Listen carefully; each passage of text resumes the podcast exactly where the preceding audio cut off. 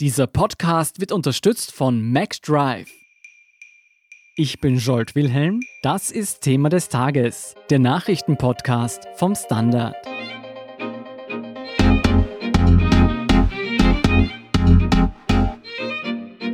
Ein Jahr nach Veröffentlichung des Ibiza-Videos nimmt die Causa wieder Fahrt auf. Wie jetzt bekannt wurde, konnten die Ermittler im April die gesamten Aufnahmen sicherstellen und riefen nun die öffentliche Fahndung nach der falschen Oligarchennichte aus, die Strache damals in die Falle lockte.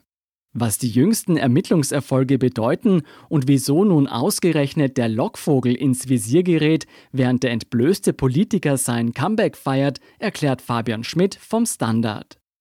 Fabian, die Ibiza-Ermittler haben am Mittwoch bekannt gegeben, das vollständige Videomaterial sichergestellt zu haben.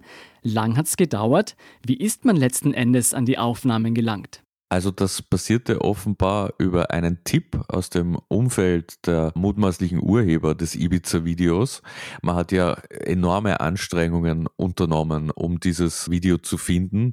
Die Soko heißt ja auch Soko Tape und nicht Soko Ibiza, wie viele glauben. Mhm. Und es war wirklich die Kernaufgabe, dieses Tape zu finden. Man hat sehr viele Hausdurchsuchungen durchgeführt bei den Beteiligten in deren Umfeld und man hat es einfach nicht gefunden. Also es war wie vom Erdboden verschluckt. Natürlich liegt es in den Redaktionen von der Süddeutschen Zeitung und vom Spiegel, aber die sagen Redaktionsschutz, verständlicherweise Redaktionsgeheimnis, die wollen das Video nicht weitergeben, also hat man eine andere Methode finden müssen und Ende April dieses Jahres ist es dann gelungen. Und offenbar hat man, obwohl man den Ort gewusst hat, dann durch Einvernahmen, wo sich dieses Video befindet, also auf einer Speicherkarte, dann selbst da noch sehr lange suchen müssen, weil es ziemlich gut versteckt war. Also die Gerüchte sind da in Richtung, dass es irgendwo einbetoniert war an einer bestimmten Stelle. Aber jetzt hat man es. Und wo? In einer Wohnung. Aber mehr weiß man nicht, oder? Nein, mehr weiß man nicht. Also diese Ermittlungen ziehen sehr weite Kreise und es kann sein, dass wir sehr viel da noch nicht wissen bezüglich des Netzwerkes, des angeblichen, das jetzt enttarnt wurde bei den Ibiza-Hintermännern. Also da ist auch die Frage, ob es wirklich ein Netzwerk ist oder ob man da jetzt einfach den gesamten Bekanntenkreis und Bekannte von Bekannten einfach durchsucht und quasi auch ihnen Delikte vorwirft. Und irgendwo da ist man dann fündig geworden. Mhm. Wissen wir, ob man durch diese Aufnahmen schon zu neuen Erkenntnissen gekommen ist? Also es ist so, dass die Soko jetzt eine Grobsichtung durchgeführt hat, was verständlich ist, dass sich die Soko das einmal angeschaut hat, mhm. was wahrscheinlich jeder Österreicher gerne würde. Was man hört, ist, dass die Qualität sehr schlecht ist. Das weiß man ja auch schon von den Redakteuren von Süddeutscher Zeitung und Spiegel. Also man muss sich extrem konzentrieren, dass man versteht, was gesprochen wird. Und deshalb ist jetzt die detaillierte Auswertung seit einem Monat im Gange. Was man hört aus der Soko ist, dass es keine neuen Verdachtsmomente gibt. Also das gilt dann wohl für alle Beteiligten, also sowohl für die Hauptdarsteller Strache und Gutenus als auch für die sogenannten Hintermänner. Mhm man hört auch aus der Soko, dass es schon durchaus interessant ist. Also keine großen kriminellen Verdachtsmomente lassen sich ableiten, aber es dürfte schon ziemlich heiß hergehen. Hm.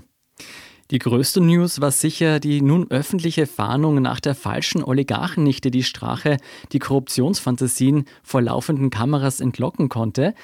Wer ist denn diese Dame und wo befindet sie sich? Ja, das ist die Millionen-Dollar-Frage. Mhm. Das ist wirklich ein Mysterium. Die Polizei und auch wir Journalisten wissen ungefähr, aus welchen Personen sich quasi die Entstehungsgeschichte des Videos speist. Auch bei der Umsetzung wissen wir mit vollem Namen, wer beteiligt war, außer eben bei der Hauptdarstellerin. Da gibt es sehr viele Gerüchte, dass sie eine Schauspielerin war. Manche sagen, sie war eher im horizontalen Gewerbe auch tätig. Andere sagen, sie war Studentin, die sich etwas dazu verdienen wollte. Andere sagen, das war irgendeine Ex-Freundin vom Beteiligten. Also da gibt es massenhaft Gerüchte und man findet sie einfach nicht. Also die Polizei hat hat wirklich versucht, sie zu finden, hat immer wieder nach ihr gefragt, hat viele Fotos auch den Beteiligten vorgelegt, also auch Gudenus und Strache und Diana Gudenus, die ja dabei waren auf der Finca. Und bis zum Fund des Videos jetzt hat man kein Bild von ihr ergattern können. Und das war jetzt die letzte Maßnahme, diese öffentliche Fahndung. Genau. Weshalb wird sie denn von der Polizei gesucht? Braucht man sie einfach als Zeugin oder wird sie auch strafrechtlich verfolgt? Also sie wird schon als Täterin geführt in der Aussendung des Bundeskriminalamts gestern. Ihr wird eben auch Urkundenfälschung vorgeworfen und ebenso, dass sie an der heimlichen Aufnahme des Videos beteiligt war. Das wäre ja in Österreich vermutlich strafbar. Es ist auch noch nicht geklärt, ob das nicht öffentlich Interesse bedeutet. Aber es sind jedenfalls schon kleinere Delikte, die jetzt im Unterschied zu einer sehr exzessiven Maßnahme stehen, damit, dass dieses Foto überall verbreitet wird. Aber man sagt halt in der Soko, man kriegt wenige Informationen von denen, die man als Mitwirkende beim Video identifiziert hat. Und man hätte gern jemanden, der einfach mehr beitragen kann. Und wenn es wirklich stimmt, dass das eine Person ist, die einfach bezahlt wurde, um diesen Part zu mimen, erhofft man sich auch, dass die Person dann keine großen Skrupel hat, ausführlich auszusagen. Und da will man wirklich dann die letzten Puzzlestücke über die Entstehungsgeschichte des Videos herausfinden. Und deswegen ist es für die Polizei so essentiell, diese Dame zu finden. Und deswegen wird da auch so ein großer Aufwand betrieben. Du hast schon diese Verhältnismäßigkeit angesprochen. Ich persönlich bin jetzt auch ein bisschen verwundert. Der Spitzenpolitiker, der einer vermeintlichen ukrainischen Oligarchennichte die halbe Republik verkaufen wollte und nachher als Vize in der Regierung gelandet ist, ist jetzt wieder Spitzenkandidat seiner eigenen neuen Partei und tritt zur Wienwahl im Herbst an. Aber die Frau, die ihm diese kriminellen Ideen entlockt hat und den Anstoß für weitere Korruptionsermittlungen gegeben hat, wird strafrechtlich verfolgt. Ist das nicht verkehrt? Naja, man muss dazu mal sagen, dass Strache auch strafrechtlich verfolgt wird. Zwar nicht wegen des Ibiza-Videos, wegen der Aussagen darin, aber doch auch aus daraus abgeleiteten Ermittlungen. Stichwort Novomatic zahlt alle. Und es gilt natürlich für beide auch die Unschuldsvermutung. Der Strache Antritt zur Wahl ist eine moralische Frage. Also das kann sich jeder selbst ein Urteil bilden, das ähnlich ausfallen wird wie bei dir. Und es ist natürlich eine sehr schwierige Frage, ob das in Ordnung ist, dass er jetzt so großflächig nach dieser Frau gefahndet wird. Da muss man natürlich verschiedene Argumente abwägen und ich glaube, da werden wir eh gleich noch auch darauf eingehen. Das gilt ja auch dafür, wie Medien damit umgehen. Mhm. Von den Kommentaren unserer User und aber auch auf den sozialen Medien habe ich bis jetzt so vernommen, dass die Frage gestellt wird, müssten wir eigentlich dieser Dame, diesem Lockvogel, nicht dankbar sein, dass sie dieses kriminelle Potenzial der österreichischen Politik sichtbar gemacht hat? Ich für mich sage es immer so, ich bin dankbar dafür, dass das Ibiza-Video existiert und veröffentlicht wurde, weil es eben schon viel in Bewegung gebracht hat, was auch noch immer am Laufen ist in puncto Gesetze gegen Korruption in puncto politische Transparenz und Sauberkeit. Also da gibt es zwar noch sehr viel zu tun, aber das war auf jeden Fall ein wichtiger Schub, auch ganz abseits von den Personen Strache und Gutenus. Aber gleichzeitig glaube ich, dass wir nach wie vor zu wenig wissen über die Hintergründe der Videoentstehung und über das, was im Zeitraum zwischen Videoaufnahme und Videoveröffentlichung passiert ist. Also wir kennen die Akten nur teilweise und selbst da, glaube ich, ist noch zu wenig vorhanden, wenn man alle Akten kennen würde, um sich ein vollständiges Bild zu machen, mhm. um wirklich zu sagen, ob das jetzt Helden sind oder eben nicht. Also ich glaube, wir können diese Frage einfach noch nicht abschließend beurteilen. Für heftige Diskussionen hat ja auch die Veröffentlichung des Fahndungsfotos über die Medien gesorgt. Auch der Standard hat es unverpixelt gezeigt. War das per se notwendig? Sind wir Medien damit einer rechtlichen Verpflichtung nachgekommen? Also nein, verpflichtet sind wir nicht, das Foto zu zeigen. Ob es notwendig war, ist halt eine Frage. Also ich glaube, ich darf verraten, dass wir da auch innerhalb der Redaktion viel diskutiert haben und auch immer noch diskutieren. Es gibt gute Gründe, das Foto zu zeigen und es gibt auch gute Gründe, das Foto nicht zu zeigen. Prinzipiell muss man sagen, die Frau wurde zur Verhandlung ausgeschrieben. Das heißt, es ist jetzt nicht so, dass wir irgendeinen Schnappschuss übernommen hätten von einem anderen Medium oder irgendjemandem ein Foto abgekauft hätten, um zu enthüllen, wie sie aussieht, sondern es ist ein offizieller Fahndungsaufruf und dadurch ist es auf jeden Fall rechtlich gedeckt, dass wir das Bild zeigen. Und dann kann man natürlich über die Ethik im Journalismus diskutieren. Ich persönlich denke, es wäre auch ein Statement, das Foto nicht zu zeigen, weil man dann eben sagt, diese Frau ist keine Kriminelle, sondern sie ist eine Heldin und ich glaube, da wissen wir viel zu wenig noch, um dieses Urteil wirklich endgültig zu fällen. Gleichzeitig denke ich, dass sie sich auch der Risiken bewusst war. Also das Video war ja darauf angelegt, einen der beliebtesten Österreicher schlussendlich zu überführen oder zu Fall zu bringen, je nachdem. Und ich glaube, dass die Risiken dieser Schauspielerin bewusst waren. Also ich hoffe es zumindest. Aber natürlich ist es so, dass sie jetzt eine erhöhte Gefahrenlage für Leib und Leben hat, wenn das Bild veröffentlicht wird. Diese Gefahrenlage ist auch entstanden dadurch, dass sie diesen Part gespielt hat. Aber das ist natürlich schon interessant, weil ist es eigentlich üblich, dass Fahndungen so öffentlich gemacht werden, dass man Fahndungsfotos über die Medien spielt? Das ist ja keine Mörderin oder Räuberin. Läuft man da nicht Gefahr, einen Menschen an den Pranger zu stellen? Wir wissen ja, wie die sozialen Medien heute funktionieren und auch wie Fans von Strache zum Beispiel reagieren könnten. Ja, natürlich ist das eine extreme Ausnahmesituation. Ich glaube aber auch das ganze Ibiza-Video ist eine Ausnahmesituation. Normalerweise werden solche Fahndungen bei Terroristen oder bei mehrfachen Mördern, die auf der Flucht sind, ausgeschrieben und veröffentlicht und von den Medien verbreitet. Und gerade wir beim Standard veröffentlichen ja kaum jetzt Verhandlungsfotos, wenn jemand eine Bank überfallen hat oder ähnliche chronikale Verbrechen stattgefunden haben. Also es ist wirklich eine Ausnahmesituation. Und ich denke, es wäre auch problematisch gewesen, wenn wir die Bilder gar nicht gezeigt hätten. Also ein Fahndungsfoto dann verpixelt zu zeigen, ist auch irgendwie eine absurde Lösung. Mhm. Warum ist der Lockvogel ausgerechnet jetzt, eine Woche vor dem U-Ausschuss zur öffentlichen Fahndung ausgeschrieben worden? Ist das ein Zufall? Es kann sein. Es war jetzt einmal das einjährige Jubiläum der Soko-Tape-Entstehung. Und ich glaube, da wollten sie zeigen, wir haben sehr viel gemacht und wir haben auch schon einen riesigen Erfolg gehabt damit, dass wir das Video gefunden haben. Man muss prinzipiell auch noch einmal zur Fahndung sagen, dass man bei der Polizei beteuert, dass man versucht hat, wirklich mit allen möglichen Mitteln die Dame zu finden, auch über internationale Kooperation mit anderen Polizeibehörden und dass das nicht gelungen ist. Also es ist der Polizei schon auch klar, dass das ein großer Schritt ist. Mhm. Und wenn man der Zeitleiste der Polizei glaubt und sie das Video Ende April gefunden haben, dann versucht haben, mit den Fotoaufnahmen der Oligarchennichte bei Partnerbehörden im Ausland Erkenntnisse zu gewinnen. Also das dauert schon auch drei, vier Wochen und es hat nicht geklappt und deshalb hat man sich dann zur Verhandlung entschieden. Also das kann ich mir schon vorstellen und es ist natürlich gestern publicity-mäßig ein sehr guter Tag für die Soko gewesen. Denkst du, die aktuellen Vorwürfe gegen die Ibiza-Ermittler könnten auch etwas mit dem Timing zu tun haben? Also es war sicherlich so, dass in den vergangenen Wochen die Soko unter Druck geraten ist. Das hat auch damit zu tun, dass erste Aktenlieferungen an den Urschuss erfolgt sind. Man da beispielsweise mehr erfahren hat über diesen Polizisten, der anfangs in der Soko mitgewirkt hat, der eben ein Strache-Fan war und mit dem SMS-Kontakt gehabt hat. Deshalb war es sicher auch ein Ziel zu zeigen, dass sie eben viel unternommen haben und dass sie schon weiter sind in ihren Ermittlungen und damit auch dem Urschussstaat einen anderen Spin zu geben.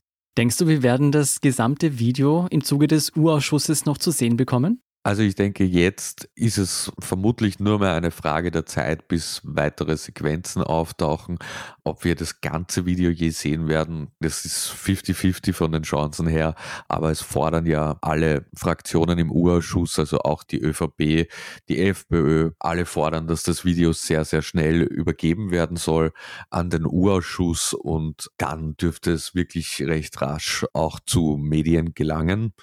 Und dasselbe gilt dafür, wenn das Video dann in den Akt aufgenommen wird. Noch liegt es ja nur bei der Polizei, also die Staatsanwaltschaften haben es noch nicht bekommen, aber das wird auch in Kürze passieren und dann haben natürlich auch alle, die Akteneinsicht haben, Zugriff auf das Video.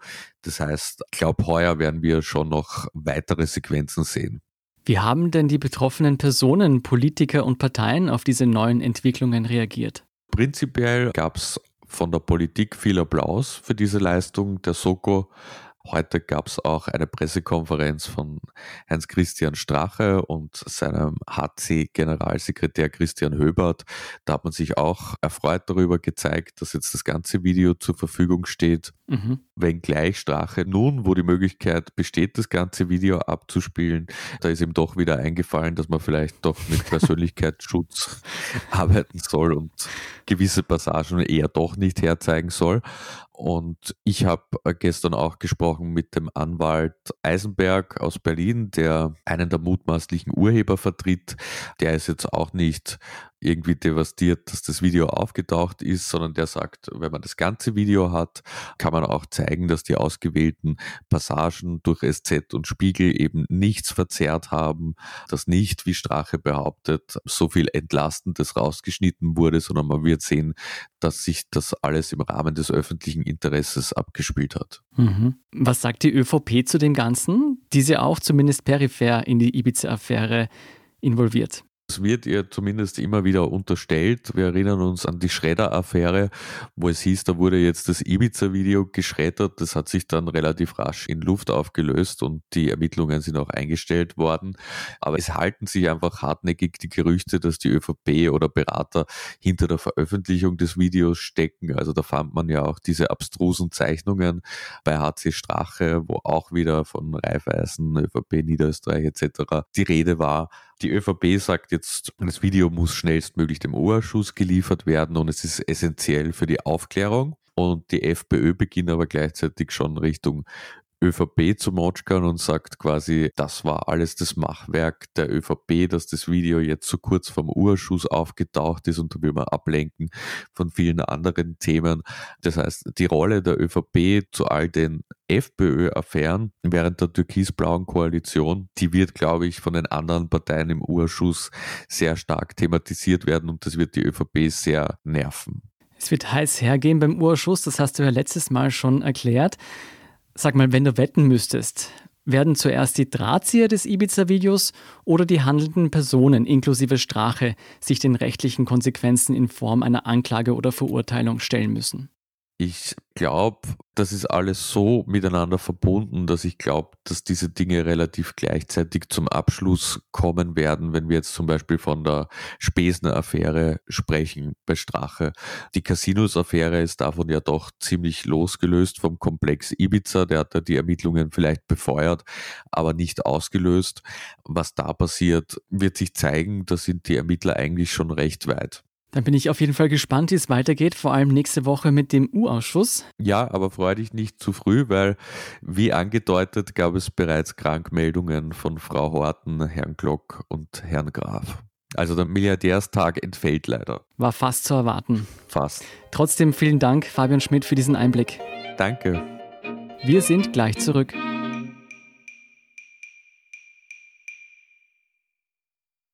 Wenn du endlich wieder einen Big Mac genießen willst oder du gerade im Auto unterwegs bist, dann stell dir vor, McDonald's bringt's jetzt wieder. Mit kontaktloser Übergabe zu dir ins Auto und kontaktloser Lieferung zu dir nach Hause. It's good to be safe mit McDrive und McDelivery. Und hier ist, was Sie heute sonst noch wissen müssen.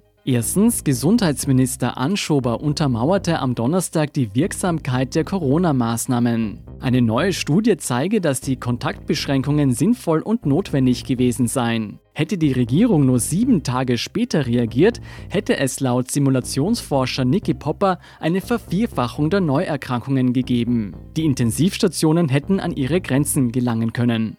Zweitens, die Austrian Airlines wollen nach fast 90 Tagen am 15. Juni ihren Flugbetrieb wieder aufnehmen.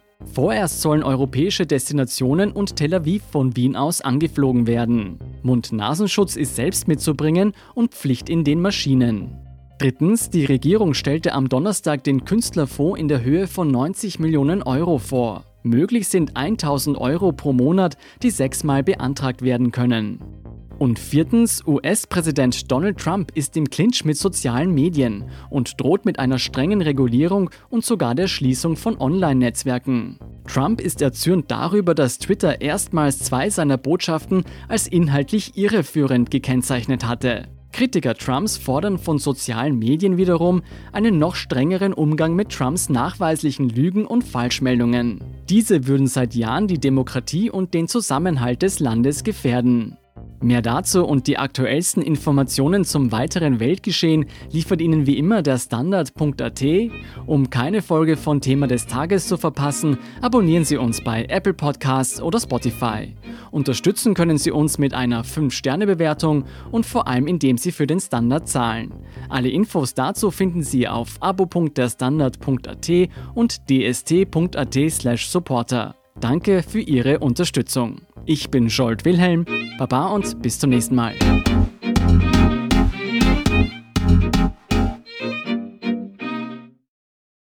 Wenn du endlich wieder einen Big Mac genießen willst oder du gerade im Auto unterwegs bist, dann stell dir vor, McDonald's bringt's jetzt wieder. Mit kontaktloser Übergabe zu dir ins Auto und kontaktloser Lieferung zu dir nach Hause. It's good to be safe mit McDrive und McDelivery.